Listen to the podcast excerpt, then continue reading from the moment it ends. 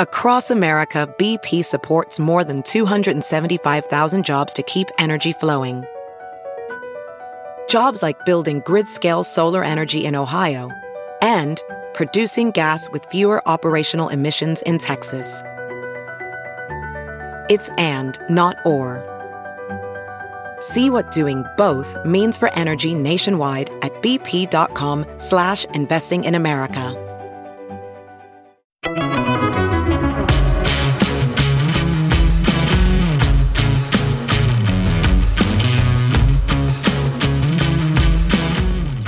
I'm Josh Hammer. Welcome back. We will be joined shortly by Kurt Schlichter. Kurt is an attorney out in the Los Angeles area. He is also a senior columnist for Townhall and a prolific conservative commentator.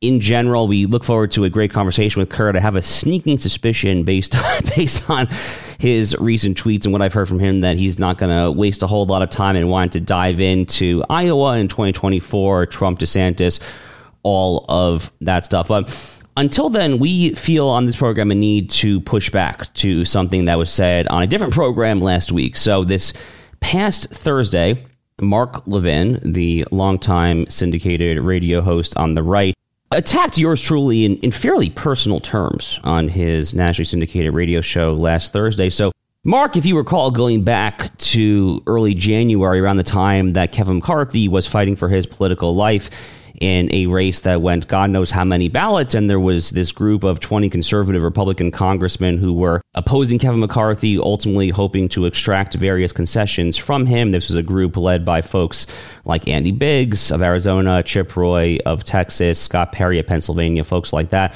You know, if you recall, around that time, there were some and we had Erick Erickson of Georgia on as a guest on this show to talk about it all. But there were some in the conservative commentary space at that time who were really, really harsh on this group of 20 conservative Republican congressmen, on this group of House Freedom Caucus warriors who saw someone in Kevin McCarthy who has really had career advancement as his number one priority going back to the days since he was on the cover of the, the GOP Young Guns program along with Paul Ryan and Eric Cantor. That was a a book that circulated around uh, around the time of the Tea Party era or so, 2011, 2012 or so. And there were a lot of us who saw Kevin McCarthy's anointment as the next Speaker of the House after Republicans retook their slim majority and said, not so fast. Maybe it is actually worth trying to see if we can extract more concessions from him. And sure enough, that is actually exactly what these congressmen did. So, over the course of a series of ballots, they were ultimately able to force Kevin McCarthy to yield. And, you know, I was actually talking. I won't say his or her name, but I was talking with one of the group of 20 congressmen recently, and he or she was telling me about how important it is that some of these concessions, and let's put some flesh on the bones here, so, you know, one major concession would be the fact that conservatives now have multiple members on the House Rules Committee, which is arguably the single most important committee in the entirety of the U.S. House. It is a committee that is indispensable for being able to control the flow of legislation on the floor, what, what advances to the House floor, and when. Extremely, extremely important tools. Conservatives did not have that prior to this battle with Kevin McCarthy in early January. Now they have multiple members on the House Rules Committee. They have much higher voice. You talk about Kevin McCarthy's commitments that he gave to his dissenters when it comes to spending, when it comes to the debt ceiling. We're obviously currently in the midst of a debt ceiling fight right now, and uh, also, also of course, the return of the single member motion to vacate. Okay, all that is to say that conservatives actually ended up winning this fight with Kevin McCarthy that ultimately, of course, resulted in Kevin McCarthy being the Speaker of the House. And, you know, I agree with Mark Levin that Kevin McCarthy thus far has actually been a fairly good Speaker of the House. I mean, when it comes to the weaponization of the government committee, when it comes to what appears to be kind of his fairly firm stance on the debt ceiling fight, we'll see how that ultimately unfolds. He, of course, was over uh, in Israel on the 75th birthday of the state of Israel. To, he was only the second House Speaker to give a speech in the Knesset over there after Newt Gingrich back in the late 1990s look, I mean, McCarthy has has done a lot of good. I'm not entirely sure that I that I agree with where he is on the on the Ukraine issue, which might by the way, be part of the reason that Mark Levin, who has been a huge booster of that conflict, is actually kind of in all in pro McCarthy mode. But if you go back to early January, there were some leading conservative commentators that came out swinging against the House Freedom Caucus, and Mark Levin was probably the number one person who did so. He had excoriating words for the House Freedom Caucus. Other folks like Sean Hannity were in there as well, a few others who you know, maybe we can kind of dig up. But those are, those are really kind of the two main guys who come to mind who were extremely harsh. I mean, Sean Hannity had this ridiculous interview with Congresswoman Lauren Boebert of Colorado. It was like nails on a chalkboard awkward. I mean, he was basically saying, like, what are you doing here? And I, again, it worked out for the best. The reason that Kevin McCarthy has been as good as he typically generally has been thus far as House Speaker is because he was pushed by conservatives and the return of this sort of Damocles of a single member motion to vacate hovering over his head. Are you kidding me? I mean, this should be so obvious. That is the reason that Kevin McCarthy has been executing his agenda or taking actions more generally in a fairly conservative fashion. It's not because he necessarily believes this in his DNA, it's in his blood, it's in, it's in his kishkas. No, He's doing this because of the actual concessions he was forced to make and the fact that he was forced to fight for his political life back in early January. Nonetheless, on his show last Thursday, Mark Levin concluded that because Kevin McCarthy has been so good, therefore, those idiots, those quote, pseudo conservatives, is what he called me, those frauds, those phonies, those pathetic people. Yes, those are literally all the adjectives that Mark Levin used to describe yours truly in this unhinged monologue last Thursday. That therefore we were wrong all along. So he called me out by name. He also called out by name Drew White, a former Ted Cruz staffer and a longtime uh, confidant of, of, the aforementioned Congressman Chip Roy of Texas. Drew wrote a piece for Newsweek's opinion section around the time that I had a column about this McCarthy fight, basically calling out the conservative commentators such as Levin and Hannity for being way too pro McCarthy from the get go. Uh, you know, side note, Mark, uh, you, you said that Drew White works for, quote, some foundation down in Texas. I believe you're referring to TPPF, the Texas Public Policy Foundation, for which Drew White has actually now worked in about five years or so now. But nonetheless, somehow we are pseudo conservatives, we are phonies and frauds and pathetic for being skeptical of Kevin McCarthy and for pushing him further to the right the country's being turned inside out. That's what's going on. And if you dare to raise it, if you dare to say the obvious, if you dare to observe what's actually taking place, you will be attacked. You'll be attacked as a racist, as a white supremacist, and all the rest. I'm comfortable in my skin. I am not a racist. I am not a white supremacist, and I will not be silenced. Not now, not ever. President Trump is exactly right. And he speaks out against this, and for good reason. Kevin McCarthy did as well this morning. I think we can agree, at least for now, can't we? That I was right about Kevin McCarthy. And all these other people like Josh Hammer at the failing Newsweek, a pseudo conservative, Drew White at some Texas foundation, another fraud and phony. I think we can agree that I was right and they were pathetic and they still are. I mean, what an absolutely obtuse stance. I mean, literally, in order to take that position, you have to implicitly argue that, that Kevin McCarthy's current behavior is in no way whatsoever shaped by the fact that he had this conservative revolt, his revolt, this revolt from his right back in early January. And on the other hand, you also have to simultaneously implicitly argue that Kevin McCarthy would be better if this hadn't happened. I, I mean, it literally makes no sense. Like, like the logic on this is just completely upside down. And it's really ironic for Mark Levin in particular, because Mark Levin likes to brag about the intelligence of his audience, but he is being actively deceptive and misleading here. He is literally lying to them. He is absolutely lying to them by pointing to someone like me who is to Mark Levin's right by any discernible measure as a fraud, a pseudo conservative, a phony. Look, uh, here's what's really going on here. You have this generational divide between the boomer cons between this older generation of conservatives who kind of came up through the Reagan years, who saw Reagan's undeniably successful presidency, who saw U.S. triumph and victory in the Cold War, and things like that, and who have forever been able to move on, who have conflated principles with policies, who have conflated timeless principles with ad hoc policies that made place at a given time for a given purpose. This is the clash that we see playing out all over the place, whether it's in the commentariat space, whether it's in the political arena, even whether it's on the federal bench. On the federal bench, where you have, you know, folks like my former boss, Judge Jim Ho, who, along with Lisa Branch, has decided to boycott law clerk hiring from Stanford and Yale, and they've gotten a lot of pushback from kind of the, the BoomerCon kind of establishment wing of Republican nominated judges. So no matter where you look, you see this divide. You see this divide. And that is really what is going on here. Is that Mark Levin hates what I have to say and what we have to say on this show because we fundamentally know what time it is in, in America in a way that the boomer cons simply do not.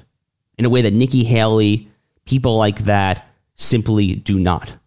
We know what time it is on this show. We know that the exigencies of the moment call for a more muscular conservatism, for more nationalism, and yes, yes, a slightly more common good oriented hue, call it populist if you want to, when it comes to issues of political economy, when it comes to issues of trade, immigration, antitrust enforcement, and so forth, manufacturing reshoring. Fundamentally, again, what you see here is the boomer cons are unable to concede that they are out of touch with where the movement currently is and where it needs to go from here.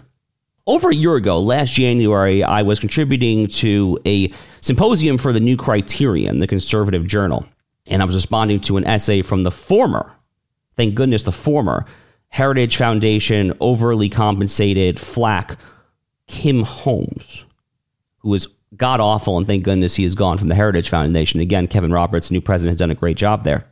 And it, the title of my contribution to this symposium was Yesterday's Man, Yesterday's Conservatism. That was in response to the right liberalism of Kim Holmes. Well, the exact same thing could be said of Mark Levin. And it brings me like no particular joy to say this, by the way. You know, I came of political age reading Mark Levin's books. His book, Liberty and Tyranny, had a huge, huge influence on me. But at this point, the damage that the BoomerCon generation of conservative intellectuals, conservative elites are doing when it comes to this all out stance in favor of Zelensky's absolutist approach to Ukrainian territorial integrity, when it comes to this apologia for Kevin McCarthy, this grotesque and absurd revisionist history when it comes to the fight in early January. So many of these boomer cons are at this point doing more harm than good.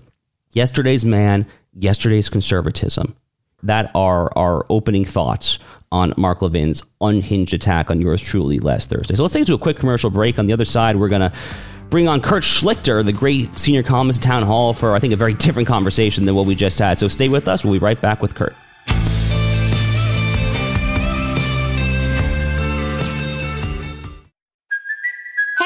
Kaley Cuoco for Priceline. Ready to go to your happy place for a happy price? Well, why didn't you say so? Just download the Priceline app right now and save up to 60% on hotels. So, whether it's Cousin Kevin's Kazoo concert in Kansas City, go Kevin, or Becky's Bachelorette Bash in Bermuda, you never have to miss a trip ever again. So, download the Priceline app today. Your savings are waiting. Go to your happy place for a happy price. Go to your happy price, Priceline. Welding instructor Alex DeClaire knows VR training platforms like Forge FX help students master their skills. There's a big learning curve with welding. Virtual reality simulates that exact muscle memory that they need. Learn more at meta.com slash metaverse impact.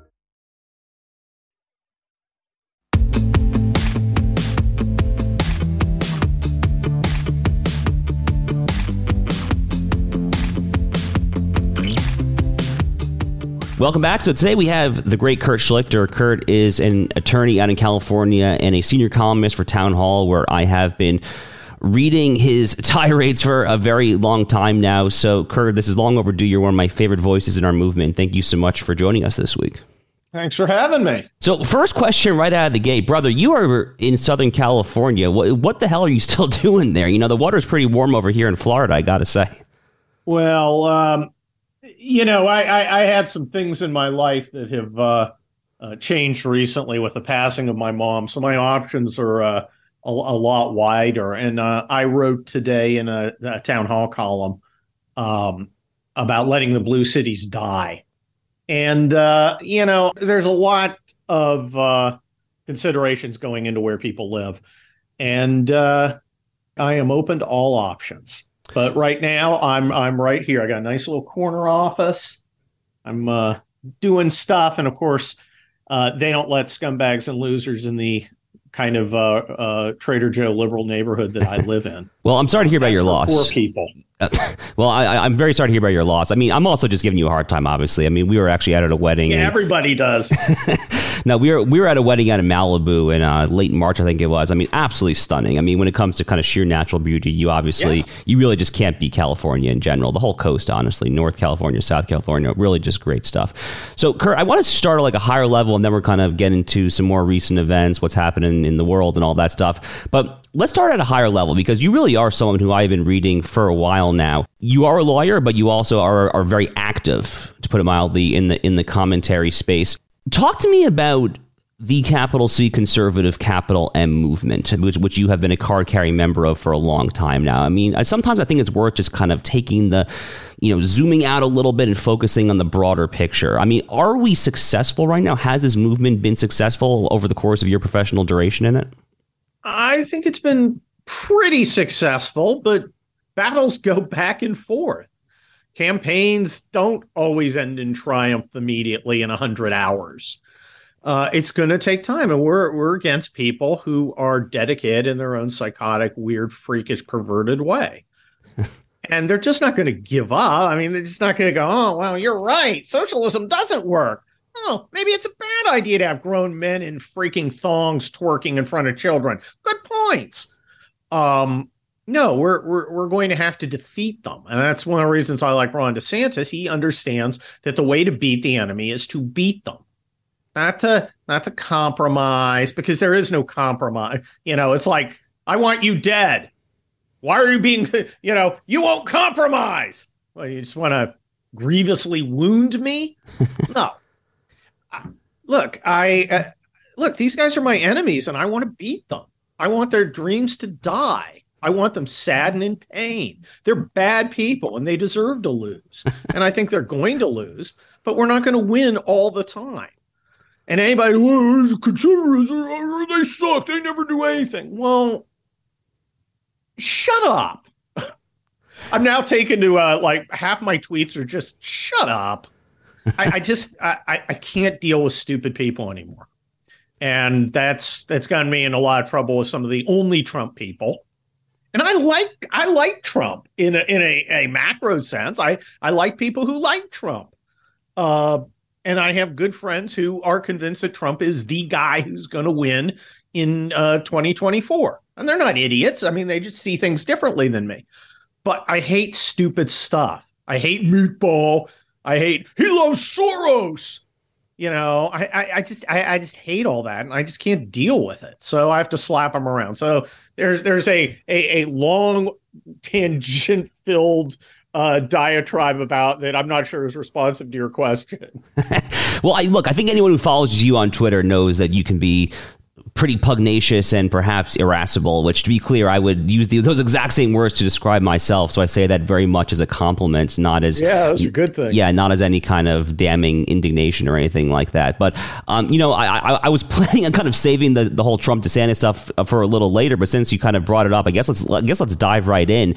Um, I, talk to me first about kind of the evolution of your support, uh, or, or I guess as, as the case currently may be, lack thereof for President Trump? I mean, were you like a day one Trump in the primary guy back in 2016? No, no I didn't think no, so. No, I, I, thought Trump was uh, this uh, left wing Democrat New York hustler who was a John. I was a I was a Cruz guy. I wrote checks to Cruz, and if you know me, get me to write a check to anybody is like freaking.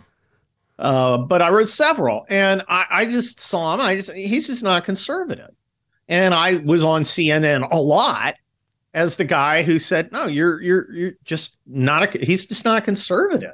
But I liked what he was saying. I, I mean, it wasn't like I, I, just didn't believe him. You know, when he said, I want to, you know, I want to stop illegal immigration, build the wall. Well, so did I. And he was the only candidate talking about that. But I just didn't believe it was true. I just didn't think he was going to do it. And, um, you know, my guy lost fair and square. And I was like, okay, I'm a Republican. I, by the way, one of my favorite things right now is people going, "You're a RINO." I I'll only vote for Trump. Okay, mm, where to begin?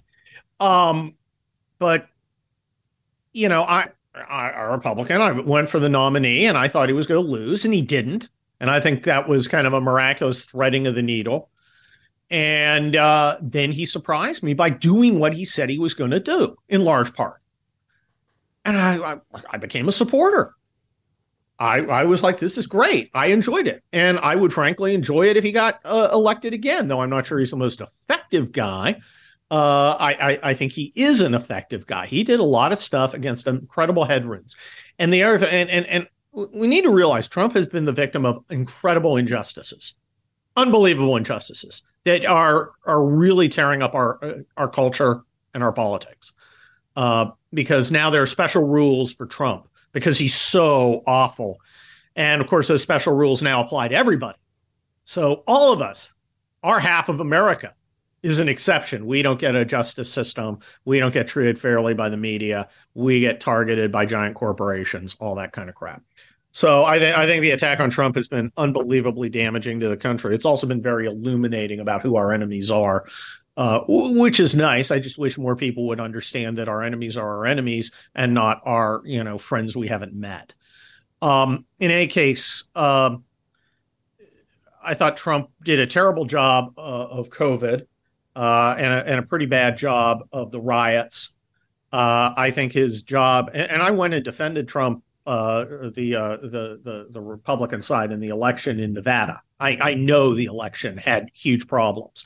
And if some and, and when people go, well, you can't call it rigged. No, you you actually can. You had fraud, you had um, uh, unlawful changes to the election rules, and you had informal rigging, like hiding the laptop kind of things. So if you tell me that was a fair election, don't. And the Republicans are, oh, he, he's telling lies about the election. Right. Well, if he's saying, you know, magical Dominion voting machines changed numbers. I, I, don't know about any of that, but I know it was an unfair election. Hugo Chavez from the dead, right? yeah. Um, um, so, you know, with, with, Trump, you have an interesting case where you have a person who can be obnoxious, but he's also a victim. Right. And he really is a victim. He's been treated terribly, and it's disgraceful. Um, but I'm a practical guy, Josh, man. I, I don't care about politicians. I, I, mean, they they mean nothing to me. I'm totally unsentimental. They're not my friends. I mean, I, I have friends who are politicians, but uh, I want the guy who's going to win. So my thing is electability and you know a bare modicum of he's going to be conservative enough in office. I think Trump will be conservative enough in office. I just don't. I just think he has a ceiling. I think he's very difficult for him to win. Uh, I'll vote for him if he gets nominated. I'm not. I don't think he's going to get nominated. I think DeSantis is.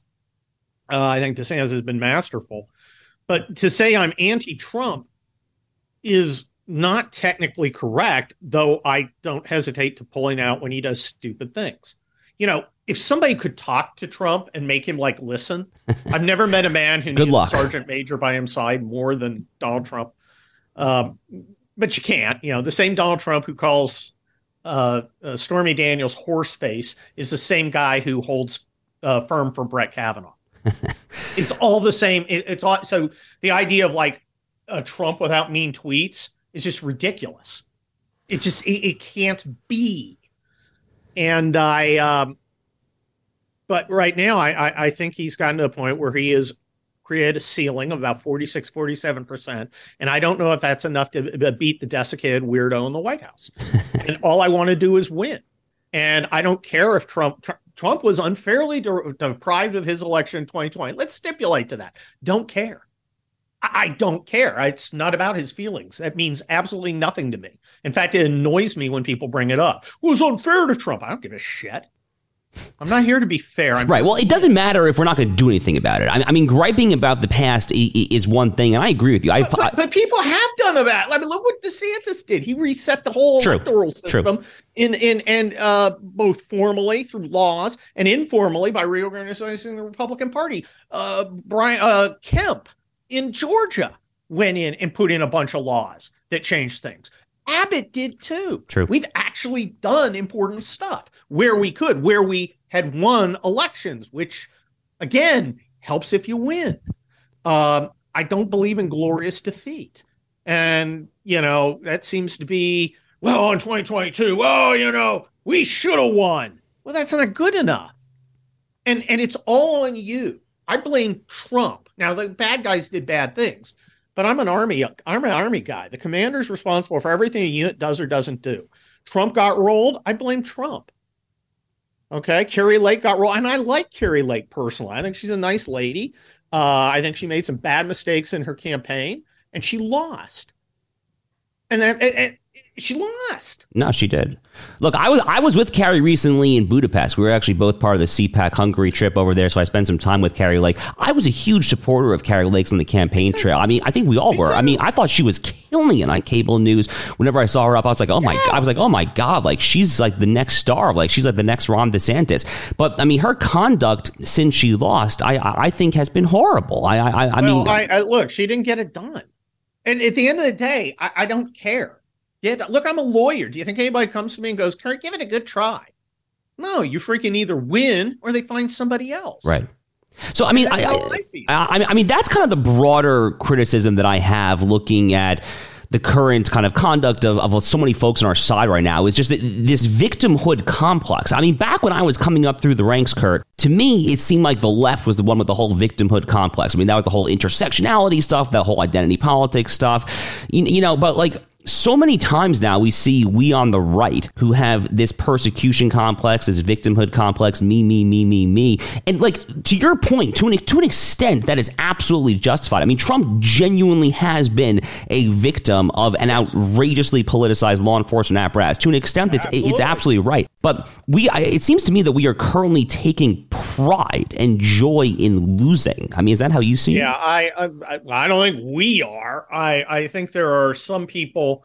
Look, Trump brought people into the Republican Party, and Salena Zito uh, puts them out in like seven different categories, and two of them are not actually Republicans, the way you and I would think about it. They are uh, regular people. They're good people, patriotic people, but they're not political people. They came in because they like Trump for various reasons and they're dedicated to Trump. And the trick is to convince them to stay aboard uh, if, if, Trump loses in the primary. And I don't know if that, how how much that's going to be possible. On the other hand, I think the uh, uh, DeSantis calculation has to be to bring back Repu- old old school Republicans who are not comfortable with Trump, and there there were a lot of them. I, I, I look, like I said, I'm a pretty ruthless guy.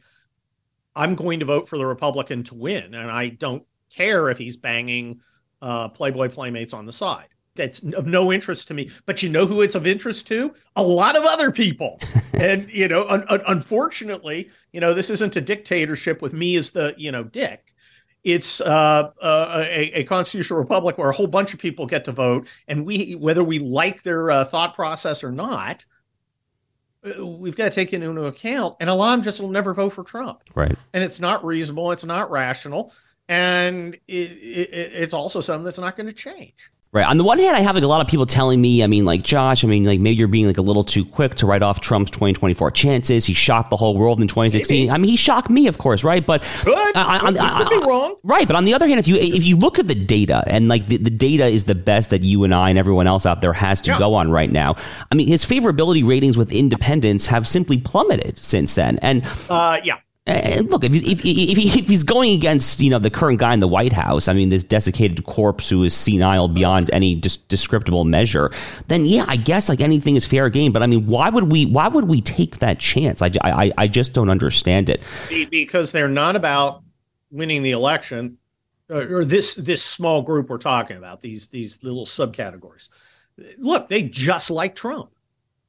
I mean that's they're the guys who go out and uh, you know tornado alley to go see Trump at a rally. I'm curious what you make of the tweets that I get back from some kind of only Trump people. So, you know, sometimes some people will say to me that the reason that we have to nominate Trump for the 2024 presidential cycle is because of what we were just discussing, because he has been so unfairly, unjustly prosecuted, and therefore we can't let them win. And, and that's an argument. Yeah, I mean, I, am not convinced by it, but it's not crazy. I get it. Sometimes you just want to shove uh, shove something down the uh, other guy's throat, and and and it does make a point. I, I get it. I understand. I don't think it's crazy. I think it's short sighted and wrong. I don't think it's nuts. No, it's definitely not nuts. I mean, like the, to finish that thought, that argument basically goes that like we can't let you know we on the right cannot left let the left choose our nominee for us. But I think it actually almost goes the it, it kind of almost goes the other way around, right? I, I mean, if we're saying if we're saying that it has to be him because he's been unjustly prosecuted, then we actually are kind of letting them pick him, well, right? They, well, frankly, if they had to choose their nominee, they'd choose Trump. Right, exactly. No, they they they want Trump. They think they're going to be Trump. They thought last time too. They thought in 2016. Um, they didn't think it in 2020. Uh, but they, they they thought in 2016, they thought, my God, if they nominate Trump, we we're gonna walk and and and Trump won. And but the thing is, of course, Trump, you know, threaded like 15 needles to get that. You know, I mean, this was, you know, if you're a Dungeons and Dragons kid and you're rolling the 20 sided dice, he rolled a 20. Right. Okay. Right. Uh, so I mean, we're recording this, Kurt, on, on May 15th on Monday. What what do you make of Trump's comments, apparently out just this morning, on the abortion issue? So one thing that's very interesting about the Trump 2024 campaign is he's not running to the right of Ron DeSantis and others. He he is really running firmly in the center, at least when it comes to the policy. You know, his rhetoric, yeah. I his rhetoric is, is, something else, but like yeah. he, he's running firmly as a centrist. It seems to me when it comes to the actual policy. The, the magic of Trump is that to win the primary, he's calculated he doesn't have to run on policy. Right.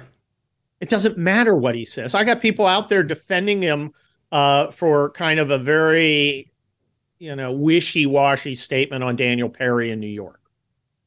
And they're just going through these yogi-like contortions to explain why Trump isn't going. This is a freaking uh, uh, abomination, like DeSantis said uh, you know, oh, he he don't want to get the New York uh, jury upset with him by uh, he's really doing the guy a favor. Oh yeah, because otherwise the New York jury is going to be super favorable. um, it, you know, it doesn't matter what the policy is, and it, it, this is why I don't argue with people on Twitter. I argue with people at work for money, but they're, you know, people don't argue on Twitter. People have a point of view and then construct elaborate re- rationales for uh, uh, for not changing their minds. But they don't need them because they're not going to change their mind anyway. Right. Right. No, I think I think that's well said. So, Kurt, let's take it to a quick commercial break here. We're with the great Kurt Schlichter. He's a lawyer and senior columnist at Townhall. Stay with us. We'll be right back on the other side.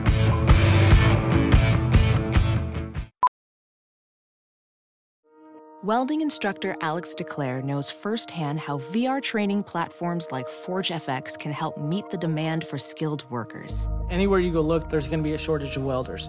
VR training can help welding students learn the skills they need to begin and advance in their career. The beauty of virtual reality is it simulates that exact muscle memory that they need. Explore more stories like Alex's at meta.com slash metaverse impact. Look around. You can find cars like these on AutoTrader, like that car riding your tail. Or if you're tailgating right now, all those cars doubling as kitchens and living rooms are on Auto Trader too. Are you working out and listening to this ad at the same time? Well, multitasking pro, cars like the ones in the gym parking lot are for sale on Auto Trader. New cars, used cars, electric cars, maybe even flying cars. Okay, no flying cars, but as soon as they get invented, they'll be on Auto Trader. Just you wait. AutoTrader.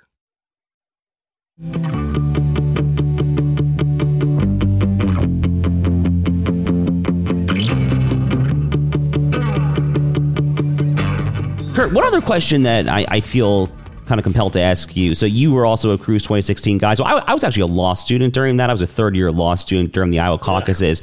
You know, on, not to be a shameless self promoter, but if you go back and listen to Ted Cruz's Iowa caucuses victory speech from I think it was February 1st, 2016, he actually gave me and my law school classmate a shout out because we had oh, nice. gone. Yeah, we had gone. We had gone from Chicago out to Iowa to campaign for him. So all that's to say that, like you, I was a Cruz guy in 2016. No, yeah. no doubt about that.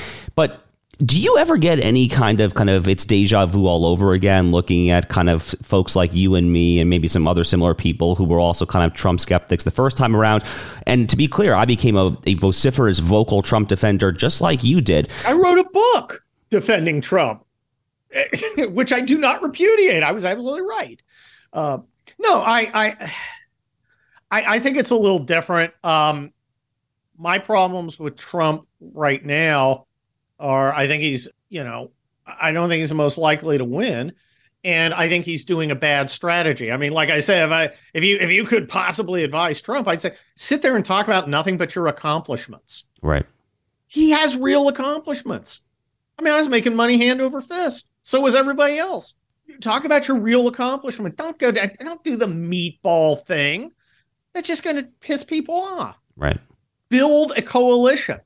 But Trump doesn't win by building a coalition. Trump wins by energizing his group, uh, which is not immoral. I don't think it's immoral. I just think it's, you know, if that's your strategy, I'm not sure how, how that pays off in the general. It seems to me like Republican primary voters will have a basic up or down referendum proposition, which is you can have or try to have, you know, because then there's a general election. But in the primary, you can then try to set yourself up for four more years of the Trump show, or not. I don't think people want the Trump show. I, I, I th- they want the Trump policies, which is interesting for a candidate who's not about his policies. So, is that how you view Ron DeSantis as basically Trumpism without Trump, so to speak? No. Um, though, though Trump has shown the way on some of this. Trump was look. Trump was a trailblazer uh, by talking about issues the elite told him not to. Right. You know, he he was the guy who talked about things he wasn't supposed to and said things he wasn't supposed to say, and then sometimes did things he wasn't supposed to do. Well, that's what DeSantis does. But DeSantis is is not an emotional politician. In fact, the the big hit on him is he's unemotional. Right, right, right. Um, he thinks. This is a guy who thinks about what he's going to do. God forbid. And I, I, knew guys like that in the military. You know, I, I like to think I was one of those guys. Well, I would do every night when I was in command. I would take a cigar and I would walk away from everybody. Sergeant Major, I'm going to go stand over there for a while. And I would think, and I would think about what I was going to do. What's my next move? Think. The, the idea, look, thinking is, you know, Trump is about emotional politics. Emotional is a, emotion is a component of politics because it's emotion of human nature. But man, thinking is thinking doesn't get uh, get its due. DeSantis thinks and he's thought ahead. And it's very clear he spent time building an organization.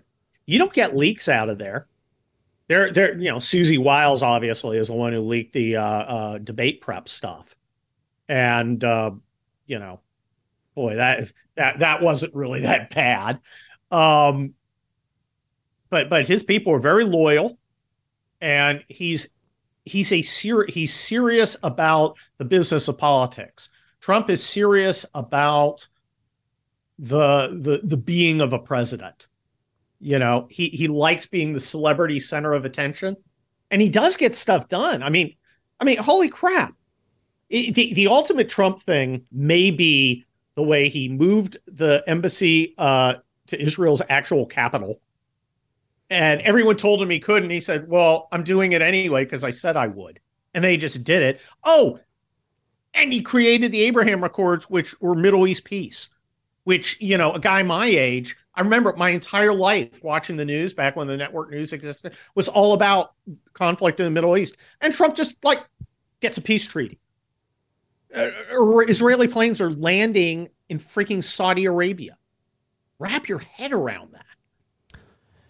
Oh, it was incredible. It was incredible. I mean, the Abraham Accords. I mean, as I have said countless times, I mean, like he he would have one hundred percent gotten the Nobel Peace Prize if his name was literally anything other oh, than, yes. than, Donald J. Trump, and, and, it wouldn't have even it wouldn't have even been a close call. But here's mean, the funny thing: he, he, you know, Obama starts wars, freaking uh, uh, yeah, he gets a peace prize first weekend. Trump actually Right. doesn't start Right. any new wars. Right. He actually creates a giant peace treaty. Right. That's actually that's actually exactly where I want to take the conversation with you, Kurt. Is on foreign policy in particular, especially given your your military background. So, y- y- you know, I, I mean, Trump basically shifts the Overton window within the GOP, within kind of the, the conservative discussion on a whole host of issues, whether it's trade, immigration, foreign policy, in a slightly more kind of nationalist, uh, some people might say populist direction. Jacksonian. Yeah, Jacksonian, exactly. And, and like that's the word that comes up time and time again. There was that recent kind of lengthy New York Times profile. I think Jonathan Swan was the lead pen for the Times back in March or so about Ron DeSantis' foreign policy. The term Jacksonian comes up time and time again. Talk us through that, especially from the vantage point of someone who has served. Like, like what is the right conservative foreign policy? I think America's foreign policy, and I, you know, I, I, I find the whole. Although I'll slap around uh, uh, little internet tough guys with the chicken hawk thing, I, I think the whole chicken hawk thing strikes me as intellectually inaccurate. However, you know, you you can't have foreign policy created by guys who've never been in a fist fight, much less you know, a uniform. Um, to me, you know, these guys, you know, they, they talk in a very big, big way. I think of Specialist Jimmy James, who's the first guy who ever died in front of me, and that was during the Gulf War. So if you're so, if you're going to send my guys to war, I need to be able to articulate why to his parents. Yeah, I think I think that's extremely well said. I mean, I, I've had conversations with our mutual friend Jesse Kelly, who of course is a Marine Corps vet, and Jesse Jesse Jesse says basically the exact same thing. And you know, I mean, to me, that is Yeah, just I'm not a pacifist, by the way, uh, at all. Uh, uh, But you know, you've got it- it's got to be worthwhile. It's got to be thought through. Of course. It's got to be something uh, worth fighting for. And if it's worth fighting for, it's worth fighting for correctly. And I was in the Gulf War, man. I- mean, that was the height of American power. We destroyed an entire army, 36 divisions in 100 hours. Hannibal would be sitting there going, Holy stuff. I mean, look what you guys did. I mean, can I move aside. This was an unbelievable power. I, I, I said in my last book, and I think I articulate it pretty well. I, I I drove over. I was in the. I was at Seventh Corps main headquarters. I was in. I was so far in the back. You wanted to shoot me, you'd have to send the bullets by FedEx. Uh, I drove. I drive over this hill into a valley, and there's nothing there. I mean, the desert, Saudi Arabia, northern Saudi Arabian desert, one empty place. Three days later, I drive over that same hill. From horizon to horizon, it's ammunition and supply dumps. It is power to have a battalion of tanks. That's power.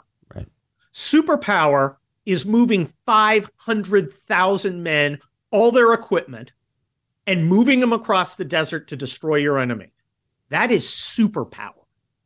And that is what we had. And it- we were, at, at the end of the Gulf War, the entire world was sitting there slack jawed. Holy crap, we can't compete with this. And no one could. And we said, yeah, top of the world. History is now over. Thank you, Francis Fukuyama. And uh, we can stop trying. And now we're here. 30 years later, we have a peer competitor and uh, in China uh, who, frankly, is buying much of our elite. Um, it's you know, and we have just essentially unserious people. Look, if you think it's important to have gender identity programs in Afghanistan, you are the reason we lost in Afghanistan. Yeah, I mean, like, how does that? How does that crap, for lack of a better term, it is just pure crap. I mean, how does that crap make you feel, like as a veteran? I can only imagine, right? I mean, like, Now, do you- I, I wasn't in Afghanistan. No, of I course not. In Iraq either. Uh, but uh, imagine spending several years of your life, maybe getting wounded, maybe seeing your buddies get killed, and then seeing a bunch of frivolous Ivy League jerk offs squandering it all. Yeah, unbelievable. Uh, truly, just unbelievable stuff. I mean, you know, if Ron DeSantis is the next president of the United States, I, I have to imagine that combined with his, you know, uh, vociferous anti woke stance, combined with the fact that, that he is himself a veteran, you know, I would have to think that he is probably our best shot to kind of get this woke I think military he is. thing turned around. Well, we've got look. I, I have been a huge advocate of focusing on the military. That was the last major institution that people respected. They don't anymore. Uh, people will not join. Veterans like me will not recommend people join. I absolutely will not. I tell them no, don't. But can be fixed. It's a hierarchical organization. What it requires is time and effort. You know, say Ron DeSantis gets elected. If I was Ron DeSantis, I would say, okay, chief of staff, I'd probably get Robert O'Brien, who was the best national security advisor probably ever, maybe as good as Kissinger. I would say, here's why I want to do. I'm going to spend from 9 a.m. to 10:30 every morning doing nothing but fixing our military. Don't book me for anything else. I'm going to give time. A commander's time is his most powerful resource. I would start by giving generals orders. And short term, you're going to end all DEI programs. It's Monday morning. Friday morning, you're come in and brief me that you ended all DEI programs. Spoiler, if your answer is anything but yes, sir, when I ask you if you've ended all DEI programs, I'm going to freaking relieve you. I'm not going to let you resign, not right. going to let you retire. I'm going to fire you. Okay. And then I'm going to put your deputy in, and Monday morning, he's going to come in and brief me that he's completed my order. That's good. And then I would have a small team of guys. And you, and you once you do the military, because you can do it very fast. Every, soldiers do what commanders check. So you cut off a couple heads, stick them on pikes. Guys will get the message pretty quick, right? If you're checking wokeness, you'll get wokeness. If you're checking combat readiness, you'll get combat readiness. Um, once you fix the military by spending time and effort, you will show that it is not a ratchet, that you can move back. And then you just monitor it. You have a small team of political guys on the net looking for the right example. Oh, Elmendorf Air Force Base. They've got a drag queen story hour. Terrific. Ding, ding, ding. Hi, Deputy. Hi, Secretary of Defense. You and everybody down to the 03 in the chain of command are going to be here uh, day after tomorrow at 09 a.m. to brief me, the president, on exactly how you're going to uh, fulfill my intent because you're not doing that. What are your questions about how you're going to be here and what you're going to do? Thanks. Click. One time. It's not that different from leading a brigade or a battalion. Um, you set a standard and you refuse to accept anything else. And, you know, uh, maybe you can't fire some of the civil servants, but you can transfer them to Poughkeepsie. Um, but you have to spend the time and the effort. And, you know, the New York Times is going to cry that, you know, uh, Susie, the trans Marine, is really sad because Z, uh, you know, isn't. We're not doing trans things. You will wear the uh, clothes of your gender. You will be. You will not have pronouns in your signature block. You will not address each other by any pronoun other than he or she. What are your questions about my order? And then when they do that, you freaking nuke them. And the good guys will go, yes, he has our back. And the bad guys will just go. And then you will have an example. We have fixed the military. Now Department of Justice. Right. The big kahuna, right? Yeah. Um, you you find it, prison rules, man. You you go into the prison cafeteria, you find the biggest guy, and you smash his head with a freaking tray.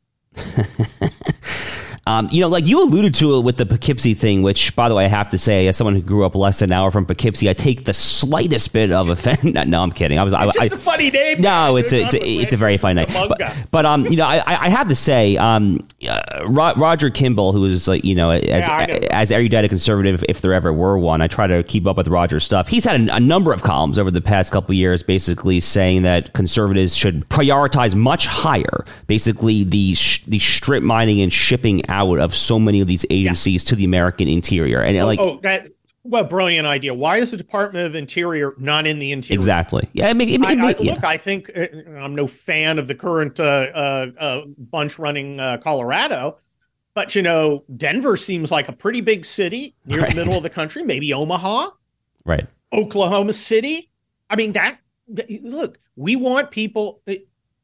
You don't I've never read the Hunger Games, but I understand there's a big capital city and everybody, you know, revolves around it. That shouldn't happen. Right. We we we need to have the departments out. And there's no look, if you can if, most of these people were freaking commuting from their jobs by uh, uh, uh by Zoom anyway. And if they don't want to go, well, they quit. You know. No, totally. I, I I couldn't agree with that more. And like the the fact that something like four or five of the top 10 wealthiest counties in, in, yes. in income per household are now in the Washington, D.C. metropolitan areas. It, yes. It's literally one of the greatest scandals of our generation. Yeah, so that's, I, that's a I, I, could not agree with you more. Um, Kurt, we're unfortunately starting to get a little short here on oh. time. Uh, we, I think you and I could kind of continue this for hours and hours. Um, but if by some small chance the audience is not familiar with your sterling work, where can they go ahead and find you? Well, they need to read me at Townhall every Monday, Wednesday, and Thursday. I'm on Twitter at Kurt Schlichter. Go get my conservative action novel, Inferno. I'm writing the eighth one now. Uh, that's the seventh of the People's Republic series. They are so much fun. People love them. And unfortunately, I seem to be predicting things pretty damn well. uh, well, from your lips to God's ears then about the 2024 presidential election if you're if you if you're on a winning streak when it comes to predictions. But Kurt Schlichter, you're a friend and you're one of my favorite people in this space. So thank you so much for joining us this week. Hey, thanks for having me, man.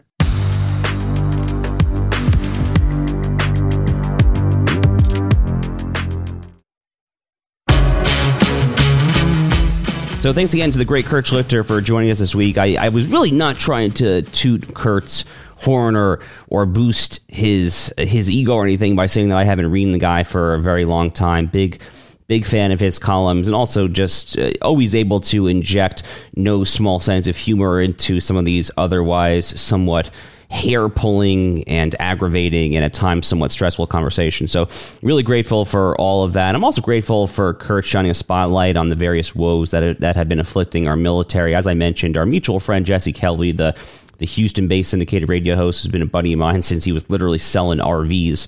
So, Kurt and Jesse, I think, are two of my favorite military veterans in the broader kind of conservative commentary space, and they never fail to do a good job of talking about veterans issues, whether it be mental health, PTSD, all of this woke crap, this, you know, Mark Milley white rage stuff that has infiltrated throughout the entirety, it seems, of the U.S. armed forces and, and things of that nature. So Thanks again to Kurt for joining us this week. And once again, just a quick plug if you enjoyed this conversation with Kurt Schlichter, you really do need to go ahead and subscribe to our podcast. So please do go ahead and do so on Apple Podcasts, Spotify, or wherever you get your podcasts. Go ahead, subscribe, leave us a five star review, and just as importantly, go ahead and actually leave that hard comment in the comment section. Give us your feedback. We like we obviously would prefer good feedback, but if there's anything that we're doing wrong, you tell us. We like to listen to our listeners' feedback, and we're always willing, certainly, uh, to hear you out, and we're always trying to kind of please our audience. So we look forward to your comments there. And once again, we hope you enjoyed this conversation with the great Kurt Schlichter. I'm excited to see what Kurt has in store for him over the next few months. He's always just an exciting voice. So thanks again for that. And we hope to see you next week. So I'm Josh Hammer, and we will see you next time. Being a staple in American media for over 90 years, Newsweek now brings you an exceptional lineup of podcasts. The Debate. They'll recognize how these policies aren't working, they'll feel the pain, and they'll change their behavior. The Josh Hammer Show. Restore the principles and the political paradigms of the American founding. The Crystal Knight Show. Just because officers are black doesn't mean that the policing system still isn't inherently racist. Fast Women. Chevy's actually doing really well, and Honda's really not. Wow. Which is like the opposite of most people's perception of them. It is. The Parting Shot. Every year when the new nominations are announced, I get this excited, nostalgic feeling, and it brings out that little kid in me who just loved movies. The Royal Report. Harry and Meghan's head of comms has announced they now move forwards to their kind of future outside the royal family. Newsweek podcasts. New episodes drop weekly. Download or listen now at newsweek.com or wherever you get your podcasts.